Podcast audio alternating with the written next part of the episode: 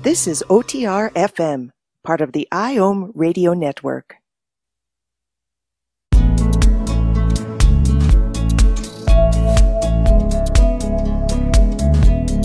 Welcome to the No B S Spiritual Book Club's live streaming interview series, where leading new thought teachers, speakers, and authors share the intimate stories behind the ten best spiritual books that inspired them the most on their spiritual journey. From well-known classics to hidden gems you might never have heard of, the No B S Spiritual Book Club saves you time and money by sharing reliable recommendations from those who've walked the path before you. The No B S Spiritual Book Club, the only No B S guide to the best spiritual books to inspire your own journey of self-discovery. Here's your host, founder of the No B S Spiritual Book Club, Sandy Sedgbeer.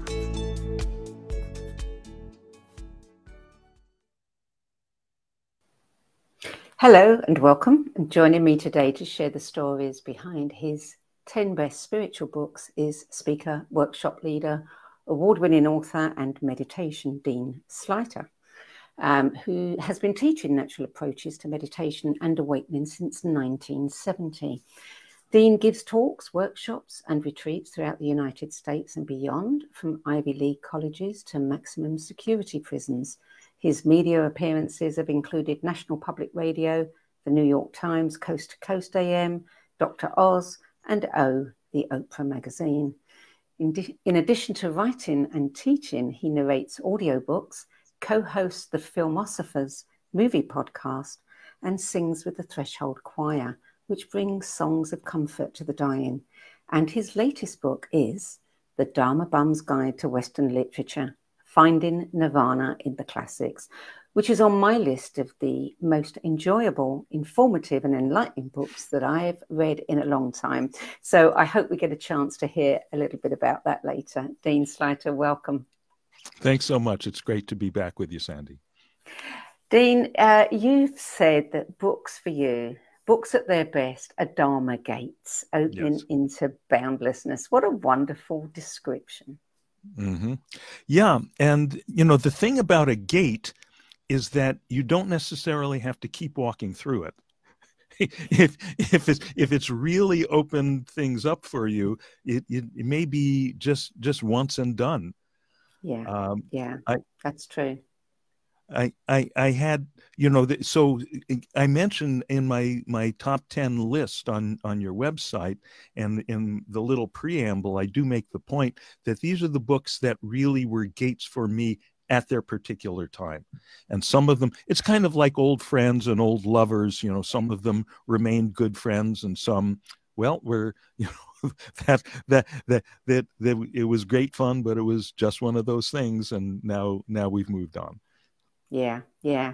Um, you do, uh, you're very eloquent in your descriptions. You're very eloquent in your writing.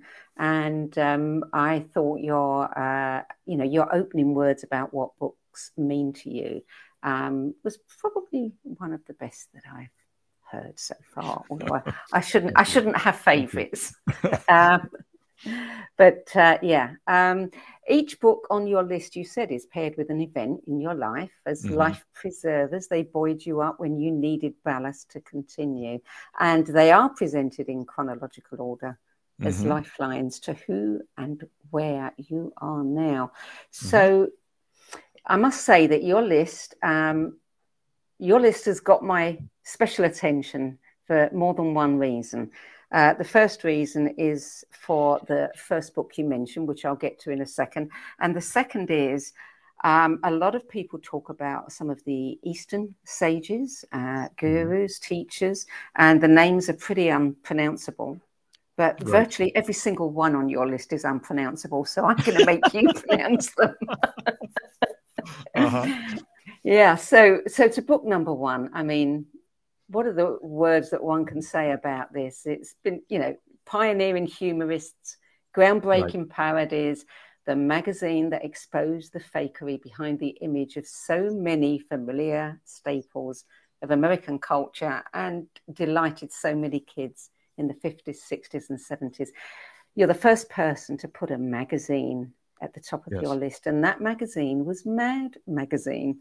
um, by the usual gang of idiots. So tell us what it was about that magazine.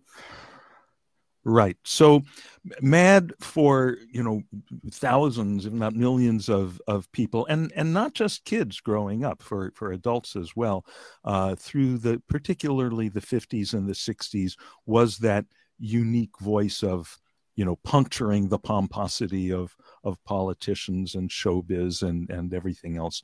Um, for me, there was a particular incident when I was uh eleven or twelve years old. It was nineteen sixty-one. And um, we were going to go to a drive-in movie that night. It being nineteen sixty-one, there were still drive-in movies. And so my mother sent me out to the garage to clear out the back seat of our Nash Rambler station wagon, it being nineteen sixty-one, um, to clear out the back seat of all the comic books and toys that my two brothers and I had left there. So I go out to the garage, and my mind, as usual, even at that age, is churning. It's, what about this, and what the up, up, and just kind of, you know, caught up in this this sort of low-level anxiety that I was so used to be being caught up in, that that was sort of the the normal at the time. So I'm I'm out there. My mind is racing. I'm picking up these comic books. The next one that I pick up is the Mad Magazine, and on the cover, as always, is Mad's idiot mascot, Alfred E. Newman, with his gap teeth and his crooked eyes and his crazy ears. And and and as usual, there is his motto. And his famous motto was, "What? Me worry?" And all of a sudden, my mind stopped. Just wah, silence. And what I realized, what I understood in that moment, completely non-verbally, was that this thing, this churning thing that my mind was habitually doing, is called worry, and that I was doing it. It was not something happening to me. It was like I had had my foot down on the, the gas pedal for so long, I didn't realize it was me revving the engine of my mind, but now I knew where the pedal was, and I could take my foot off, and everything went silent. And I swear this is no exaggeration, it was as if the top of my head opened up, and what I thought of as me merged with what I thought of as the sky, and I was boundless, floating in blissful boundlessness. All that night, we went and watched this completely dumb movie with Troy Donahue. The whole time I was just, and and all that way until I floated into sleep that night. So that was my introduction to what I later on read some of the other books on the list and discovered, oh, this is called Samadhi or Satori or Grace. And it's not just some random freak thing. It is getting down to the fundamental essence of consciousness, the fundamental essence of being. And there are ways to um, access that systematically and, and to integrate it into one's life so that ultimately you're walking around in that all the time, A K A enlightenment. So whose magazine was it? Whose was it? Yeah. You mean who owned that copy? Yeah. I mean, you said it was in your garage, but you'd not seen it before. Uh, well, no, I'd, they're seeing things and then they're seeing things. Ah, I'd seen that. Right. I'd seen that. I'd seen Mad. I'd seen Alfred E. Newman, and I'd, I'd read What Me Worry hundreds of times before. But there's just that moment, you know, in the um, Indian tradition, the yogic uh, tradition, this is called Mahavakya, great utterance, where it's a particularly pungent phrase that, and usually the traditional Mahavakyas are like Aham Brahmasmi, right? I am Brahman, I am the infinite, the infinite, or Tatvamasi, you are that, you are. Um, but in this case, the the the the Mahavakya for me was what me worry, but you it it. It has to reach the right person at the right moment. And for whatever completely unexplainable reason, that was the moment for me to hear that. Did you ever tell anybody about that experience at that time? No, no. And I wasn't keeping a secret, it a secret deliberate. It, it just never occurred to me to talk about it. And I had other things actually that happened to me spontaneously like that in childhood. Um, I used to experience off and on. The only way I can describe it was that I had no face. It was as if as if other people were like had a seam and they were closed in the front and mine had been left open. And I know this is just essentially another kind of angle into another flavor of approaching samadhi. Uh, and, and it would kind of come and go. And it just never occurred to me to mention it to anyone. And it never even occurred to me to think about it much. Or to, it was just kind of, oh, hmm. I think a lot of people have these kinds yes. of experiences, but they don't really, they just accept them as something, you know? Yeah. And Yeah. Don't tell and, anyone. And and when but when you talk about these things, there's probably people listening to this right now who are saying, "Oh yeah, I had something like that when I was a yeah. kid. I forgot yeah. about that." Yeah, yeah, yeah. I can think of one particular because, time because it's the most natural thing in the world. Yeah, and and it's really important. And I feel very fortunate that my initial experiences of this stuff were spontaneous, because then you know for sure that no one owns it, that no one guru or sage or savior has it locked up in their little safe and has a monopoly on it. Hmm. So did you hold on to that? I mean, did that continue onwards for you? Mm, that, that experience? That feeling. That yeah. feeling? Mm. The short answer is no. The longer answer is, looking back, I would say that there was some uh, resonance of that, and that that I would say as a person, that for almost as long as I can remember, I have not done a lot of worrying. And I think that that was the effect of that. I think I really got at some level the futility of worry. And then yeah. later on, I got the confirmation of that in various scriptures where, you know, Jesus says by worrying, you can't add an inch to your height. Uh, you can't write, you know, what's, what, what what's the point? Um, yeah. Yeah. Mm. Okay. So book number two, the Rubaiyat mm-hmm. of Omar Khayyam, translated by Edward Fitzgerald. I mean, that's probably, I would say, apart from the Bible, maybe one of the oldest books that we've had on the show, mm. or at least the original, the Rubaiyat yes. is the oldest. Yeah, yeah. Right, right. Yeah. And since I don't read Persian, I can't tell you anything about the original. Um, but um, th- this was in my, I would say, junior, senior year of high school, when the, there was a lot of alcohol involved, and my my buddies and I would go on these long drunken rambles at night, walking around the, the streets of the San Fernando Valley where I grew up. And I would recite verses from the Rubaiyat. Um, and it, it's all about seizing the moment. It's all about, oh, make the most of what we yet may sp- sp- Ah, make the most of what we yet may spend before we too into the dust descend. Dust into dust and under dust to lie. Sans wine, sans song, sans singer, and sans end. Mm. So that so that hedonism and that live in the now thing very much appeal. The the you know there's a limit to the the the the truthfulness and to the the usefulness of hedonism, but it but it cut through uh, uh, cut through to the nowness, which was very important for me then. So also another um, aspect on don't worry, don't worry. That's right. That's Stay right. in the now.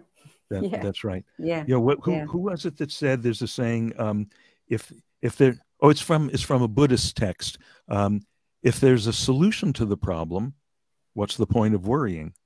If there's no solution to the problem, what's the point of worrying? Yeah, yeah, yeah. Good advice, yeah. Book number three. Now, I actually couldn't find this anywhere. Um, mm-hmm. The Principal Upanishads, translated by Swami... I'm going to Prabhavananda. You there you go. And Christopher uh-huh. Isherwood. uh-huh. But I couldn't actually Not find Christopher Isherwood, Fre- Frederick Manchester. We, we, we I, it turned out I remembered that wrong. I, th- I think we fixed it on your website. Oh, we, we did. Yes, we did. I was looking at your original uh, submission. That's that's right. That's right. Frederick Manchester. I'm we we, we well, I, I I got my Brits mixed up. Not difficult to do. Um, but doesn't make you very popular with them.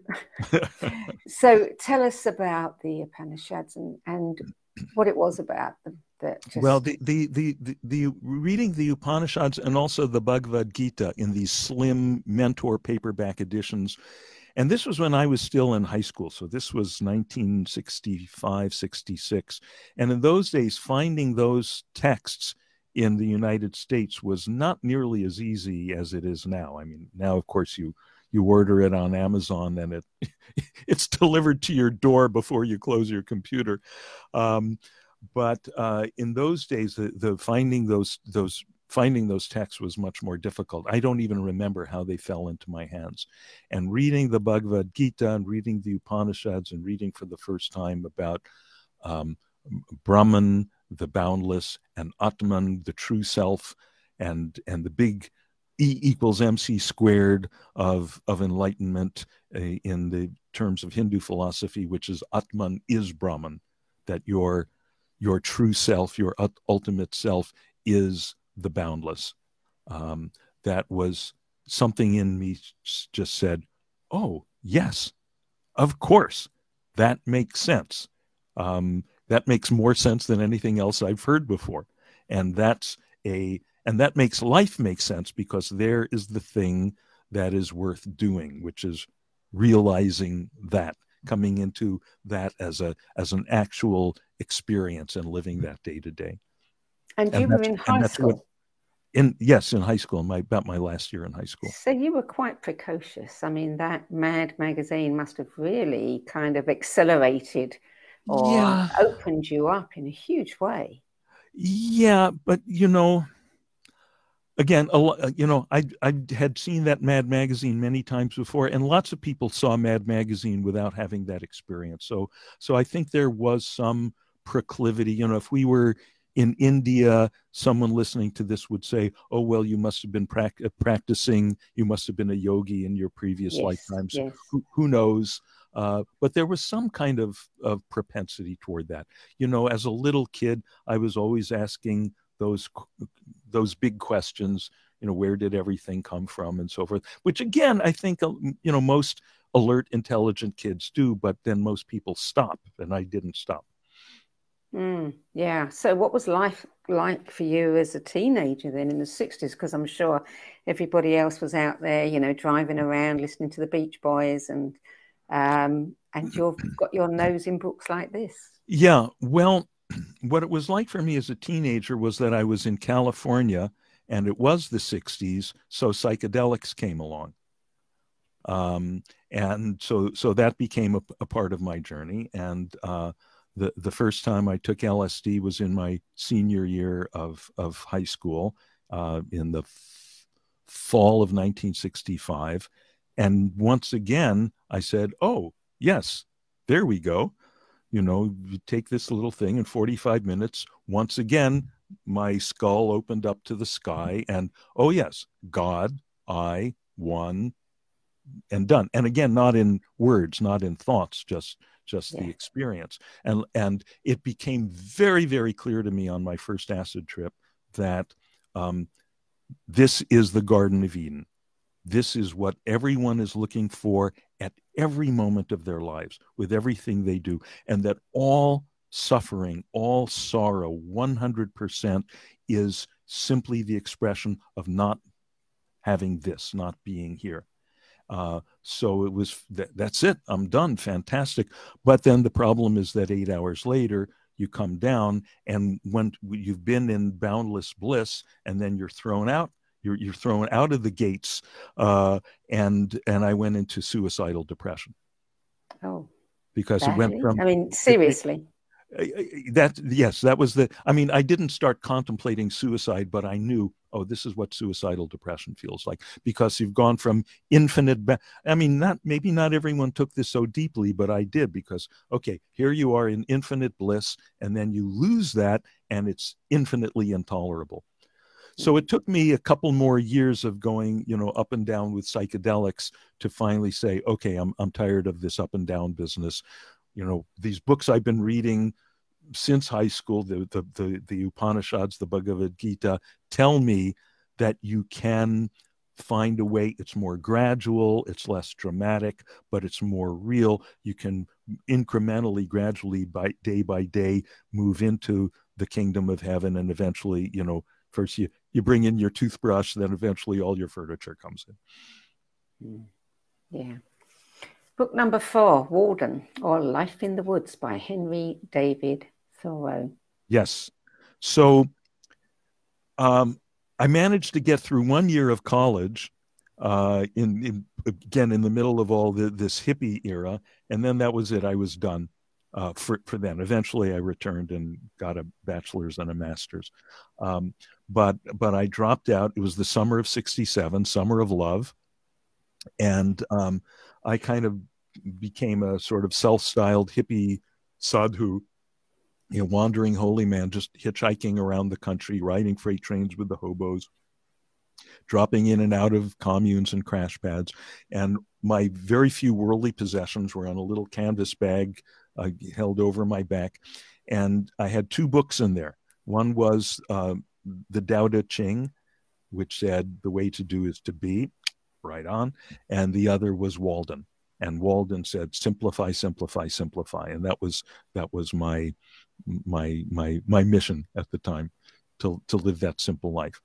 Now, later on, I realized that the way to do is to be does not mean don't do stuff, just sit around being, but it means to have those two so integrated that doing is the same as being. That How long did it take you to get to that point? Uh, well, it's it's an ongoing process. It's an ongoing process. We're we're I'm still moving my furniture in. What happened when you stopped bumming around? Um, well, what happened was, and that brings us to, I think, the next book, which is uh, uh, Maharishi Mahesh Yogi's translation uh, and commentary. Yes. Okay, let, let's do this one next, okay? Yes, um, no, it is yet next. Oh, yeah. Good. So is Maharishi's commentary on the Bhagavad Gita, um, chapters one through six. He never never got to the other twelve chapters, um, but he didn't need to. Uh, the main thing that he brought out in his commentary, because I had been reading the, the scriptures uh, like so many people were at the time, and, and still are, and interpreting them as mandating a life of asceticism, saying that that in order to reach enlightenment, you have to re- have a monastic life. You can't be uh, involved in career and marriage and raising children and all that. And and Maharishi just broke it down verse by verse, line by line, and showed, no, that's not what it's saying. The key verse for him is uh, chapter two, verse forty-eight, yoga sta kuru karmani. Yoga sta, sta as in English, sta, established, yoga union. So established in, in union with the infinite. Kuru karmani, perform action. There, there's the whole thing in a nutshell. F- is through your meditative activities, expand your your your attention so that you're you're permanently or perpetually established in the the felt sense, the direct experience of boundlessness. And then so you you realize yourself as the ocean, and then you can come back to acting on the level of waves, and you'll be fine because you're established in the ocean. You'll never be overwhelmed by the waves. And that was the point at which things changed for you. As you said, you got a haircut. I got trained, it right. Became a teacher. Yeah, because I knew I, I knew I was born to be a teacher. Um, and I wanted to teach Maharishi's particular approach to this, he called transcendental meditation. Uh, and his whole thing was, And and this was at the time in the sixties when it was, you know, the lifestyle revolution, and it was the the counterculture versus the establishment. And um, and here Maharishi was saying, no, simple, natural, effortless, twenty minutes twice a day. Don't change your diet. Don't change your lifestyle. And I said, ah, here is this life-changing teaching, but in a form that I can, you know, so to speak, bring home to mom and dad. I can bring this back to the suburbs. Uh, and, and, and that seems like something worth doing. So You know, and Maharishi, despite his own long hair and beads, said, no, but you're Westerners, and, and we have to demonstrate to people that this is not some weird, exotic, Eastern, hippie cult something. Uh, and, and really, Maharishi, did, although I later on moved on and his, his, his uh, approach wound, and his organization had certain kinds of constrictions that eventually just became, uh, you know, compelled me to move on. But, but his contribution of bringing meditation into the mainstream, showing it's not weird, it's beneficial. The fact that, you know, you can take meditation courses now at your local Y or public library, and it's considered, you know, it's there in the mainstream, is very, very much due to, to Maharishi's activity. So uh, did you read that round about the time of uh, when the Beatles were in India? Yes. I mean, is that what turned you on to it? No. In in fact, the, fa- the fact that the Beatles were there and that they were big pop culture heroes made me a little bit wary. Like, is this, you know, is, is this is this going to be too too cool now? Um, but that was that was just me.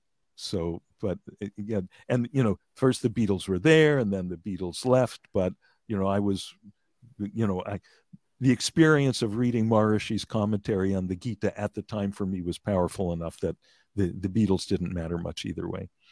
Yeah, interesting. After the Beatles went there, everybody was growing their hair. You got your hair cut. That's right. Yeah. First, first in, first out. Yeah. So the next book, Miracle of Love Stories, about Neem Karoli Baba by Ram Dass. Ram Dass, yeah, A Miracle of Love. Um, mm. So this book I encountered in the early nineties. I was trying to write a book. Uh, I was doing interviews with prominent people in various fields about the teachers and mentors that were key to their lives. I got to interview a lot of great people. I, uh, a lot of my childhood heroes, Pete Seeger and Cesar Chavez and Carl Bernstein, the Watergate reporter, and, mm-hmm. and uh, uh, Dizzy Gillespie, and it, it was fantastic. Um, and and I made an appointment to interview Ram Dass on the phone. And at that point, we had all read uh, "Be Here Now," right, his seminal book. Um, mm-hmm. uh, but I wanted to a little more background about his teacher, Neem Karoli Baba, or Maharaji. Mm-hmm. So I went to this bookstore that had a copy, and I. St- stood there reading it in the aisle, and once again something started to happen. I started to, through the medium of those stories, all these anecdotes about Neem Karoli Baba, I started to experience what in India they call darshan, the presence of the teacher, the spiritual, not seeing his face because that's not important, but the spiritual presence, the the boundlessness that that the teacher is, and that I am and you are, that everyone is, that everything is, but that the teacher embodies in kind of an expressed, super vivid way so that other people on a good day, if they're receptive, can sort of pick up on it. That's called darshan. So I'm standing here in the aisle of this bookstore, turning pages, going, turn three, the next one, my brain is exploding into this darshan experience. And now this actually, this really points out what we were saying at the outset about books as, as gates, because having had this experience, I went, wow, this book's really good. This is the magic book. I want all my friends to have this experience. So I bought every copy in the place. I bought like a dozen copies or whatever they had and started mailing them to all my friends so that they could all share in that. And of course, it didn't work for them, because they were not that person at that moment. And I still have that book on my shelf. I can go pick it up now, and doesn't particularly do much for me. Yeah, yeah, yeah. You can't you can't give somebody enlightenment, can you? They've got no, to be ready to receive you gotta, it. You know, there's this great Zen story about a monk who is, um, he's rowing a boat across a, a foggy lake. And out of the fog, he hears the cawing of a crow. And somehow that's just the, the final trigger he needs, and all of illusion, all of restriction falls away, and he falls open into enlightenment. Right? Great story. And, you know, Zen, you know, is full of stories like that.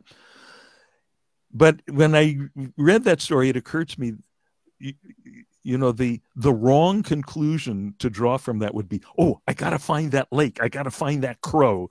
So, and ro- wait for the fog to roll in, and, and then I'll get enlightened. That That's not the point. It yeah. can be anything, and it can be nothing. Yeah, and any time. Yes. Any time, yeah, yeah. That's, that's a great story. I mean, you seem to have had so many um, really visceral, huge experiences. Yeah, but again, the, you know, When when you have those openings, you go, oh, of course, it's the most natural thing in the world. It when, when the the more familiar you become with what you actually are, which is the ocean, the idea that you ever could have been identified as this little wave over here just becomes, how how could I ever have thought that? Mm, yeah. Well, you you know, we ask everybody to give us a few keywords that uh, tell us a little bit about them. And uh, one of yours was lucky duck. And I thought, hmm, I wonder why he thinks, you know, in what aspect of his life does he think he's a lucky duck? But I think I know now. Yeah, well, that that's the that's the main one right right there. N- n- yeah. Nothing further need be said about that. But But something else, many people, maybe most people, to come to the spiritual path have to have some kind of crisis. You know, they, they have to come to the end of the line with the, the non-spiritual, with, you know, investing their happiness in particular outcomes in the finite world. They have to have a career meltdown or a, you know, romantic disaster or the death of a loved one or a serious illness, something like that. Uh, I've had some of those things happen in my life subsequently, but I, in my case, I, Again, maybe because of just some proclivity I was born with, I didn't need to have crisis to get me on the spiritual path.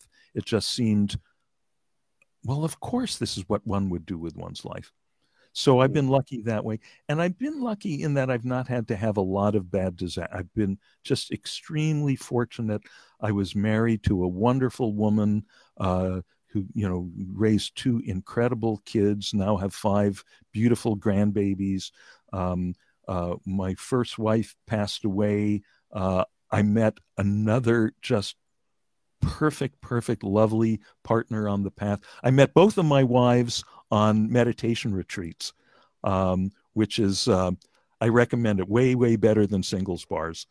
Um, and, and uh, yeah, and, and so, yeah, it's been a lucky life in every way.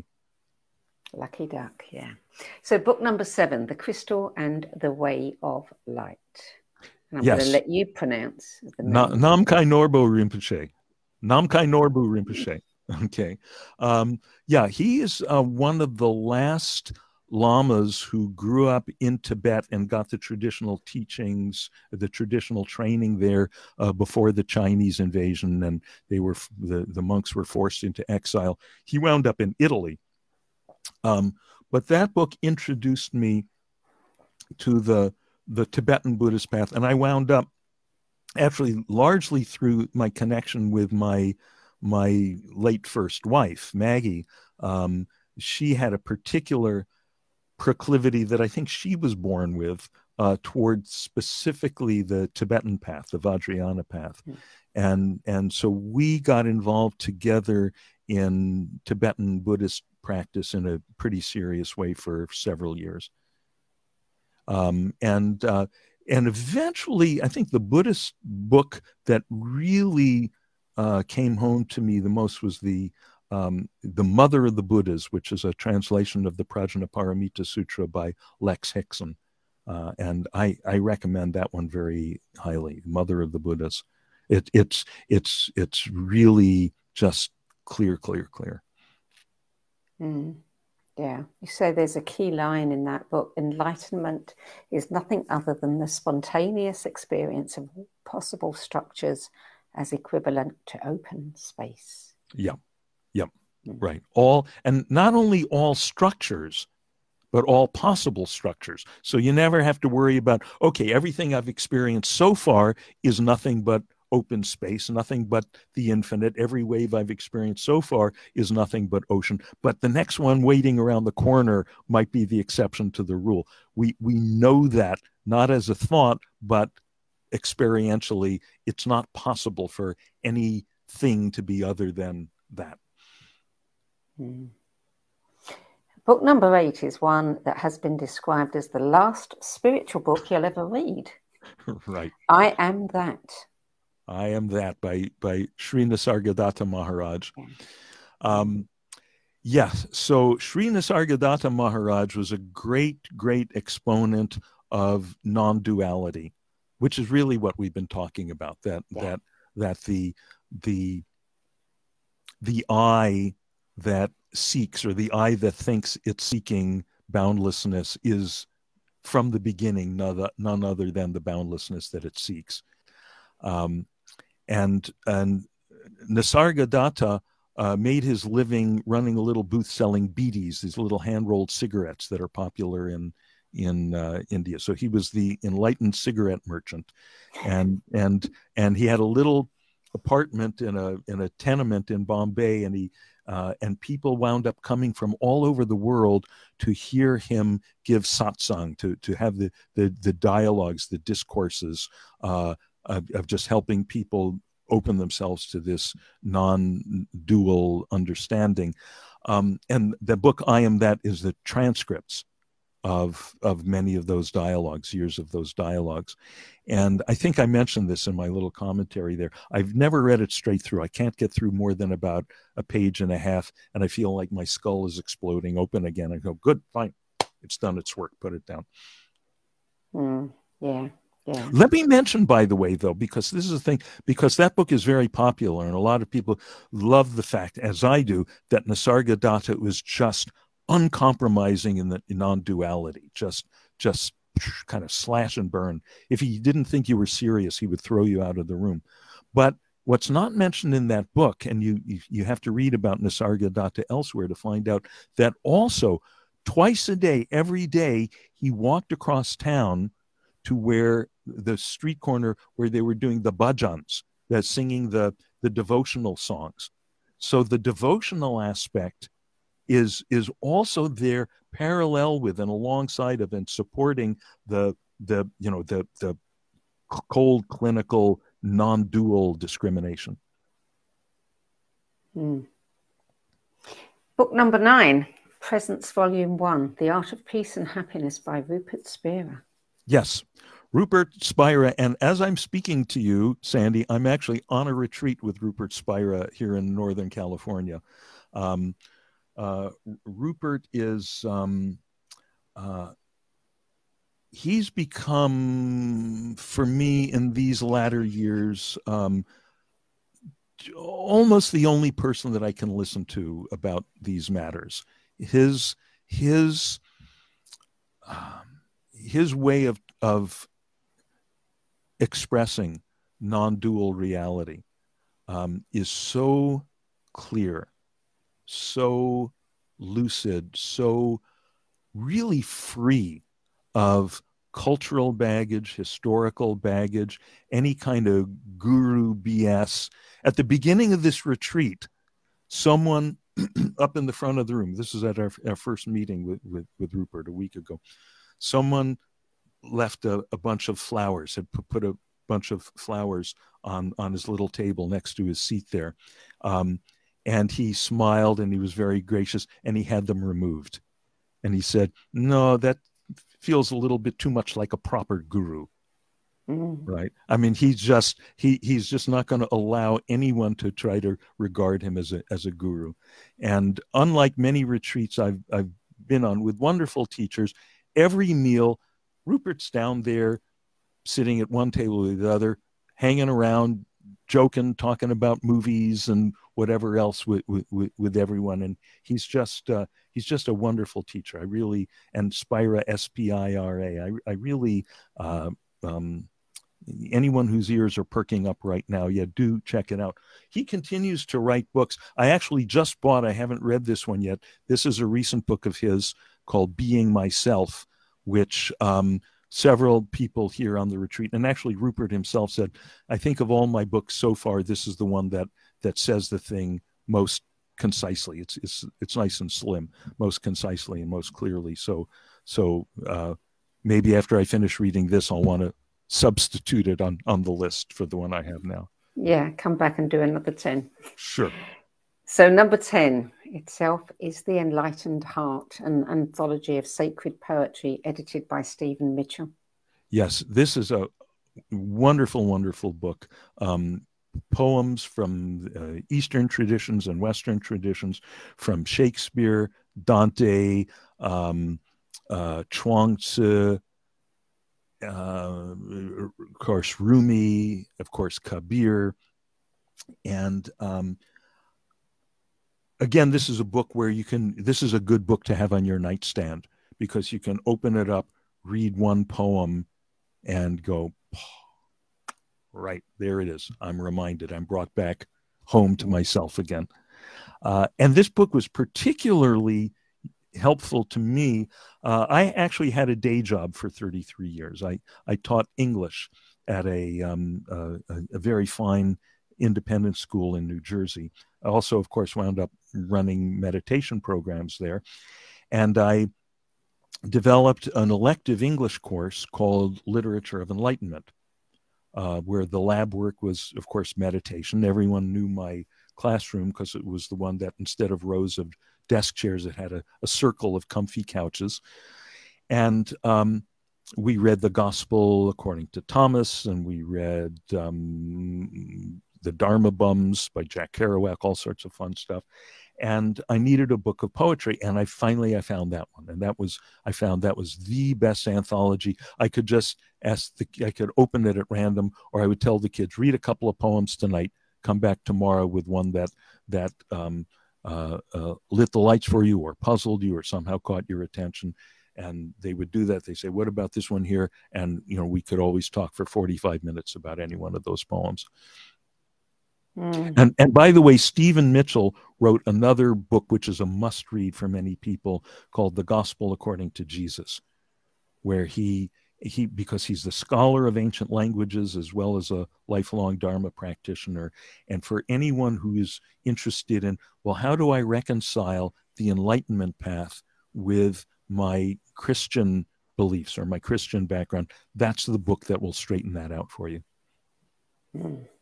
And that course that you taught, Literature of Enlightenment, of course, ultimately mm-hmm. was the inspiration for your new book, The Dharma Bum's Guide to Western Literature, Finding Nirvana in the Classics. Whoops, there it is. Yep. Right. It's being um, published this next week, March twenty-ninth, week. From New World Library. Um, I'm very excited. This is copy number one. New World Library did just a beautiful job uh, of producing this book. And yes, it came out of teaching that course, and just uh, um, all my years of teaching all my literature courses and continuing with my spiritual practice. And, you know, if you, you teach Huckleberry Finn for thirty-three years, or you teach The Great Gatsby for thirty-three years, you keep coming back to it year after year. You know, again, this is why I'm a lucky duck. I had this opportunity to keep going deeper and deeper into these books. And every year, now I had another year of meditative practice and spiritual insight under my belt, and I started making these connections. Wait a minute, when Huck Finn first rows out, he's running away from his brutal drunken father, and he rows out into the middle of the Mississippi River in this canoe and finally escapes into safety, and he lies down in the bottom of the canoe and looks up into the sky, into the moonlight, and he says, the sky looks ever so deep when you when you look at it lying on your back, looking up into the moonlight. I never knowed it before, right? I never knowed it before. That's an initiation. That's an opening into a new experience. And what is that new experience? The boundlessness. The sky is ever so deep. That this is a baptism into the transcendent. And, you know, so I'm looking at this stuff going, wait, am I the only person who's noticed this? I better write this down. So, so I've got twenty-two chapters in here, a chapter on Huckleberry Finn, one on Moby Dick, one on Macbeth. Uh, I've got poetry of Emily Dickinson, Walt Whitman, Gerard Manley Hopkins, John Keats. Um, uh, yeah, and, and, and on and on. Uh, Waiting for Godot. And um, and then I threw in for, for fun some unexpected things. Uh, I put in one Broadway musical, Oklahoma. I put in Doctor Seuss, The Cat in the Hat. Uh, my, my last chapter is on the American national anthem, the Star Spangled Banner, plus some yeah. alternative possible anthems.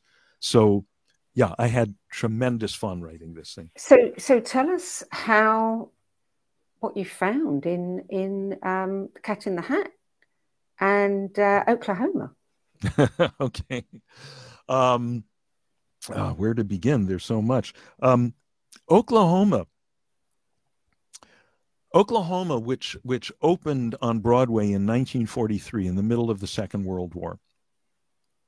My father was my father was in England, flying uh, out of the uh, eighth Air Force in East Anglia, uh, dropping bombs, destroying uh, uh, the German factories. Um, and um, when Oklahoma opened, um, no one expected it to be a hit. It, it was by uh, it was, uh, an unknown uh, playwright who was a closeted gay former cowboy from Oklahoma, who wrote this story about um, uh, the struggles between cowboys and farmers. And um,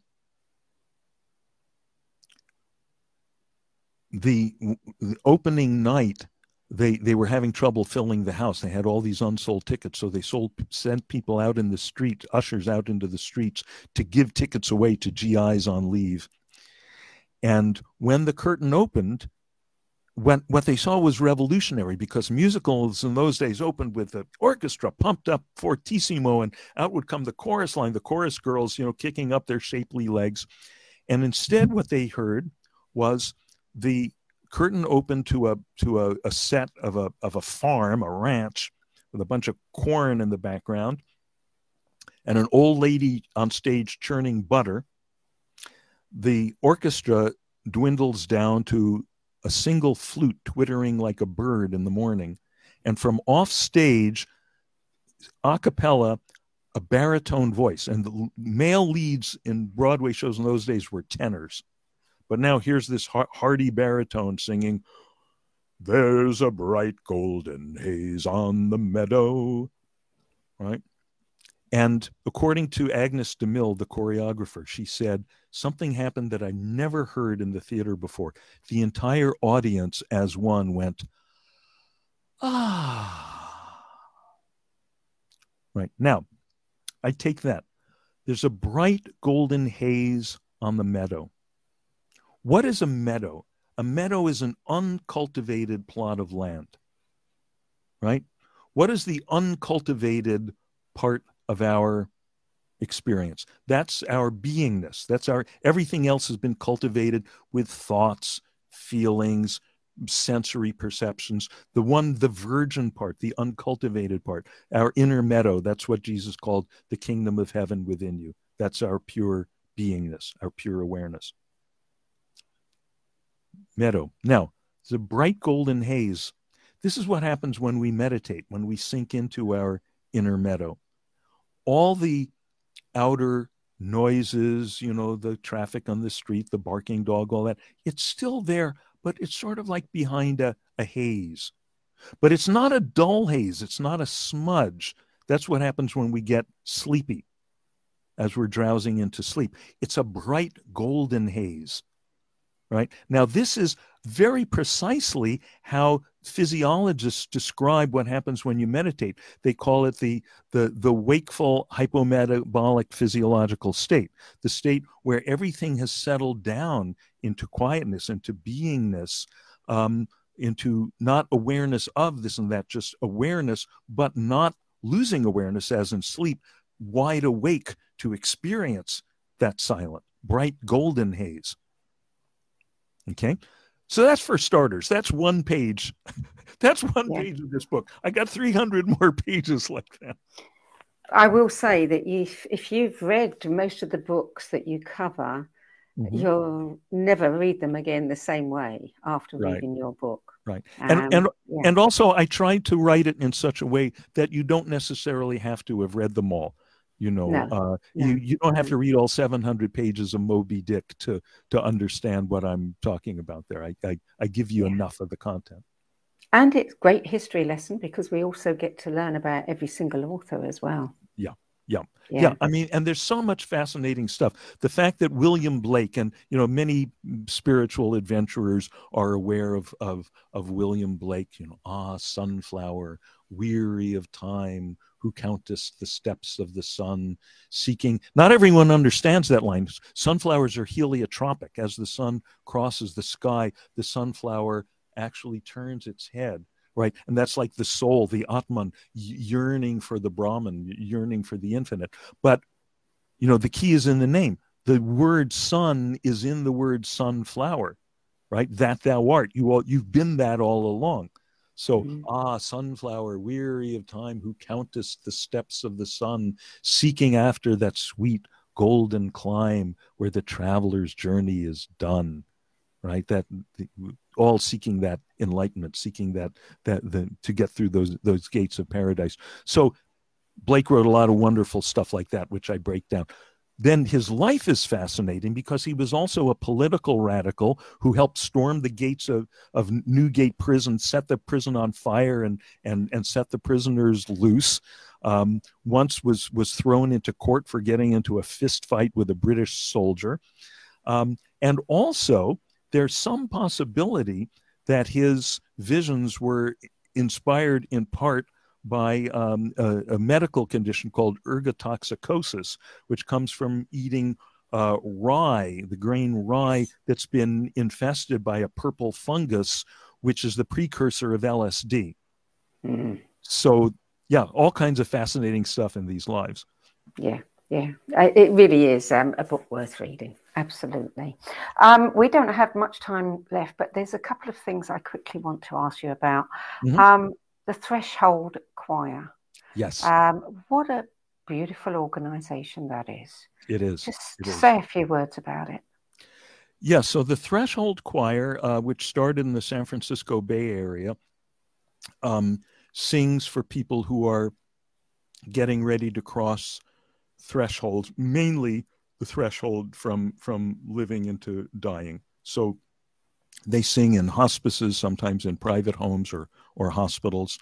Um, and uh, they sing mostly their original, very simple songs, um, uh, like, may peace be with you, peace be with you now, and so forth.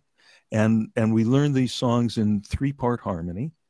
Um, we practice usually near where I live. We've had to put it all on Zoom for now because of, of, of COVID. But before that, we were practicing in a church near my house, and we would sit in a big circle and learn these songs and learn the harmonies. And in the middle of the circle, we'd have a recliner. And once during each rehearsal, someone would volunteer to lie in the recliner and be the dying person. And then three or four of us, because when you do this stuff bedside, you do it in a small group of three or four. Yeah. We, we'll sit there on little stools with the person and sing to them. And um, usually the dying person is crying by the end. Um, there's just the, that opening of that uh, is, is just so lovely. So it started in the Bay Area, but there are chapters now all over the U S and in some other countries. So if you're anyone who's hearing this that says, wait, singing to dying people, that speaks to me, just go to, to threshold choir dot org and yeah. uh, check it out.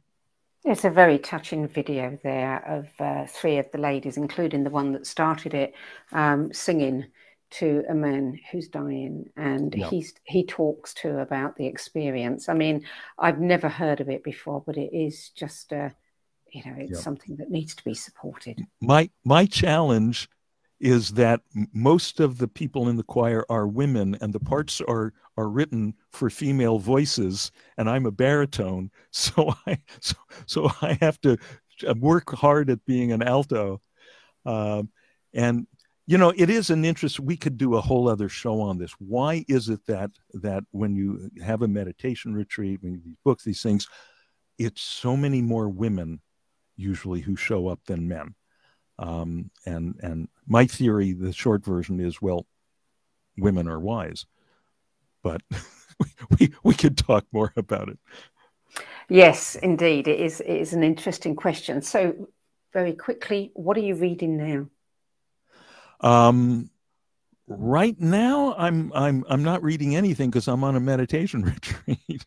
Okay, you've got um, no no right. book sitting on your bedside table at home. Yeah. Um, There's, uh, well, actually, it's it's my latest uh, book by Rupert. I'm just starting okay. this one, Being Myself. Okay, okay. And final, final one. Yes. You say in your bio that one of the things you love to do is zip around Santa Monica on your Vespa. Yes. I want to know why a Vespa and not a motorbike? Um, I started riding Vespas in high school. And there's just something about them that that that appealed to me.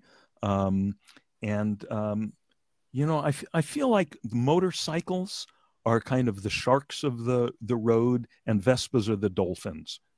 Yeah. There's yeah, something that... friendly about them. They make people smile.